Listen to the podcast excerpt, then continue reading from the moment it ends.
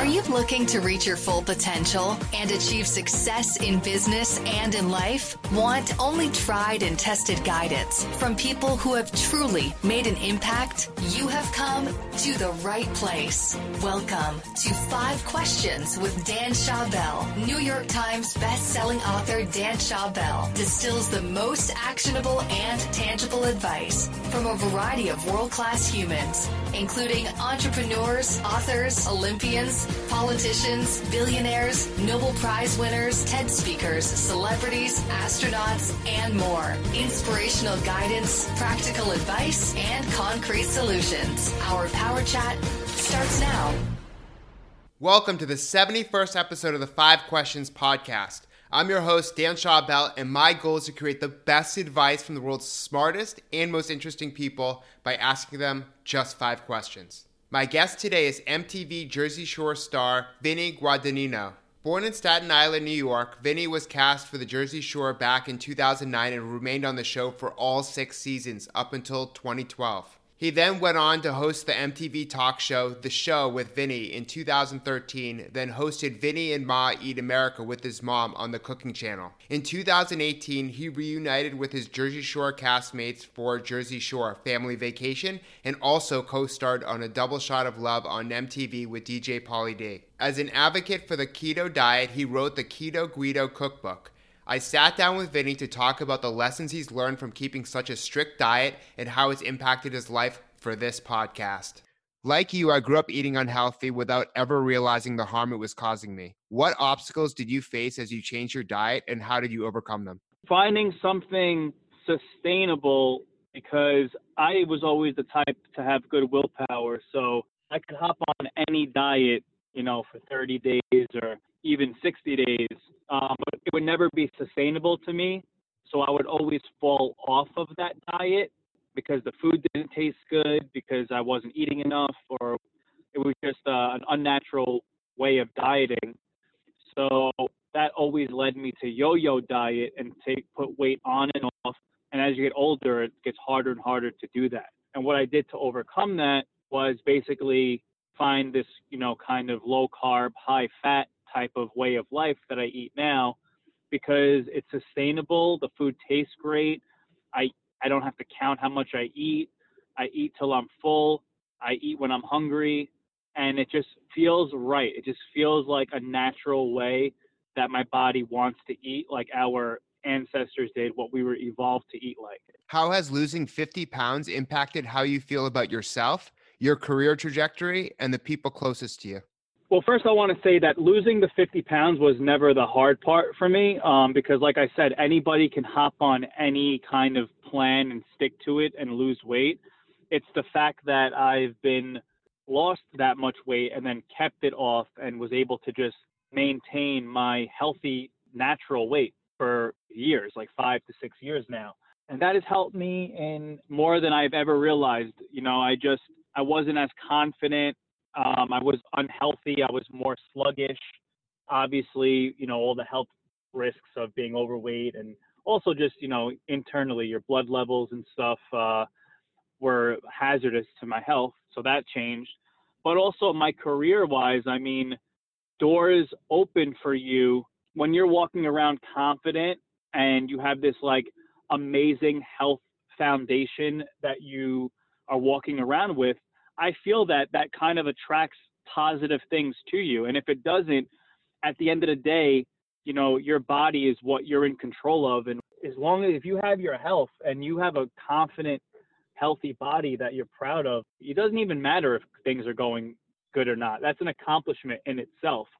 You've been in the public eye for a decade. What aspects of fame have been most beneficial and most harmful to your life? Definitely the money also I love my platform. I just love entertaining people. And now that I'm doing like the keto stuff, like I'm helping people like get healthy. So the platform and the money is definitely awesome. I don't know. I've been able to like pretty much stay clear of like having fame, you know, change who I am or make me pick up any kind of bad habits or anything like that. You know, obviously there's the usual stuff of your everything you do is under a microscope and this and that but I don't I won't consider that a bad thing. That's just part of it, you know. So um, you know, you have to make some adjustments in life. Some of your relationships change, people change around you. I, I know that there are people out there that once they get famous and money, bad things happen. But knock on wood, that hasn't happened to me yet. You were bullied in high school just like me, and have since used your platform to bring attention to the issue. How have you been able to prevent bullies and critics from hurting your own self confidence? If you go on any of my Instagram posts or anything I post nowadays, you're going to see a little bit of bullying. Um, everybody deals with it. I think you just kind of get used to it, and you just, you know, I'm so I'm so confident in my life right now, and this goes back to the whole physical health thing and mental health thing that, you know, you once you become in this confident place, like nothing people can say can can really affect me. Even to this day, if I lose weight, you know, everyone's gonna say, Vinny, you're too skinny. But as soon as I put on 10 pounds, they're gonna be like, Oh, Vinny, I guess you're off the keto. So people just always need to find something negative to say. They'll invent negative things to say. They'll be like, You're tired, or one of your eyes is slightly lower than the other one, or why are you blinking so much? It's so sick that I just see it as like almost like a mental health problem that people have. And um, once you start recognizing it as that, you don't really become affected. I, you know, I think that person is sick at that point. You know, I wasn't always like that. I did get bullied a lot in high school. You know, I, you, you have to go through it. You have to learn. It's not easy, but hopefully, like I said, you'll be at a point where you just realize that they're hurt, sick people, and uh, you know, you just kind of do your own thing and stay in your own lane and eventually you become better than them and you make a lot more money than them and you become better looking than them and then you give them the middle finger when you're older. And what is your best piece of career advice? To not always focus on the money because you know it's easy for me to say because obviously i have money now but not crazy money a, a little bit you know from just doing this for 10 years.